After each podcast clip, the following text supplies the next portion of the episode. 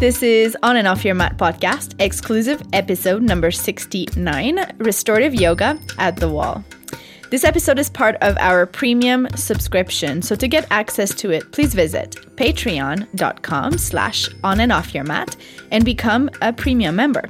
On the $5 tier, you get a new exclusive episode every month, just like this one.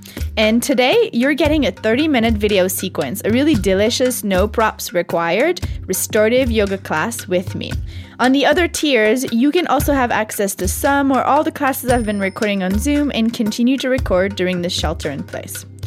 Today's episode is really a simple and easy sequence to prepare you for bed or to allow you to take a break in a really stressful day, or just to use as a self love, self care act. It was requested by a few Patreon members, so thank you for your request and please continue to send them my way.